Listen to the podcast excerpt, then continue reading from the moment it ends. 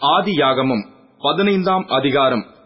இந்த காரியங்கள் நடந்த பின்பு கர்த்தருடைய வார்த்தை ஆபிராமுக்கு தரிசனத்திலே உண்டாகி அவர் ஆபிராமே நீ பயப்படாதே. நான் உனக்கு கேடகமும் உனக்கு மகா பெரிய பலனுமாய் இருக்கிறேன் என்றார்.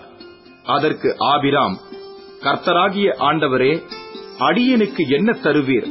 நான் பிள்ளை இல்லாமல் இருக்கிறேனே. தமஸ்கு ஊரானாகிய இந்த எலியேசர் என் வீட்டு விசாரணை கர்த்தனாய் இருக்கிறானே என்றான். பின்னும் ஆபிராம் தேவரீர் எனக்கு புத்திர சந்தானம் அருளவில்லை. இதோ என் வீட்டிலே பிறந்த பிள்ளை எனக்கு சுதந்திரவாளியாய் இருக்கிறான் என்றான். அப்பொழுது கர்த்தருடைய வார்த்தை அவனுக்கு உண்டாகி இவன் உனக்கு சுதந்திரவாளி அல்ல. உன் கர்ப்ப பிறப்பாய் இருப்பவனே உனக்கு சுதந்திரவாளியாவான் என்று சொல்லி அவர் அவனை வெளியே அழைத்து நீ வானத்தை அண்ணாந்து பார். நட்சத்திரங்களை என்ன உன்னாலே கூடுமானால் அவைகளை எண்ணு என்று சொல்லி பின்பு அவனை நோக்கி உன் சந்ததி இவ்வண்ணமாய் இருக்கும் என்றார். அவன் கர்த்தரை விசுவாசித்தான். அதை அவர் அவனுக்கு நீதியாக எண்ணினார். பின்னும் அவர் அவனை நோக்கி இந்த தேசத்தை உனக்கு சுதந்திரமாக கொடுக்கும் பொருட்டு உன்னை ஊர் என்கிற கல்தேயருடைய பட்டணத்திலிருந்து அழைத்து வந்த கர்த்தர் நானே என்றார். அதற்கு அவன் கர்த்தராகிய ஆண்டவரே நான் அதை சுதந்திரித்துக் கொள்வேன் என்று எதினால் அறிவேன் என்றான். அதற்கு அவர் மூன்று வயது கிடாரியையும் மூன்று வயது வெள்ளாட்டையும் மூன்று வயது ஆட்டுக்கடாவையும் ஒரு காட்டுப்புறாவையும் ஒரு புறா குஞ்சையும் என்னிடத்தில் கொண்டு வா என்றார். அவன் அவைகள் எல்லாவற்றையும் அவரிடத்தில் கொண்டு வந்து அவைகளை நடுவாக துண்டித்து துண்டங்களை ஒன்றுக்கொன்று எதிராக வைத்தான்.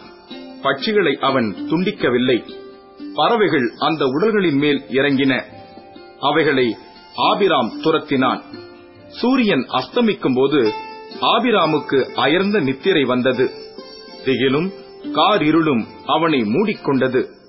அப்பொழுது அவர் ஆபிராமை நோக்கி உன் சந்ததியார் தங்களுடையதல்லாத அந்நிய தேசத்திலே பரதேசிகளாய் இருந்து அத்தேசத்தாரை சேவிப்பார்கள் என்றும் அவர்களால் நானூறு வருஷம் உபித்திரவப்படுவார்கள் என்றும் நீ நிச்சயமாய் அறிய கடவாய். இவர்கள் சேவிக்கும் ஜாதிகளை நான் நியாயம் தீர்ப்பேன். பின்பு மிகுந்த பொருள்களுடனே புறப்பட்டு வருவார்கள். நீ சமாதானத்தோடே உன் பிதாக்களிடத்தில் சேருவாய். நல்ல முதிர் வயதிலே அடக்கம் பண்ணப்படுவாய்.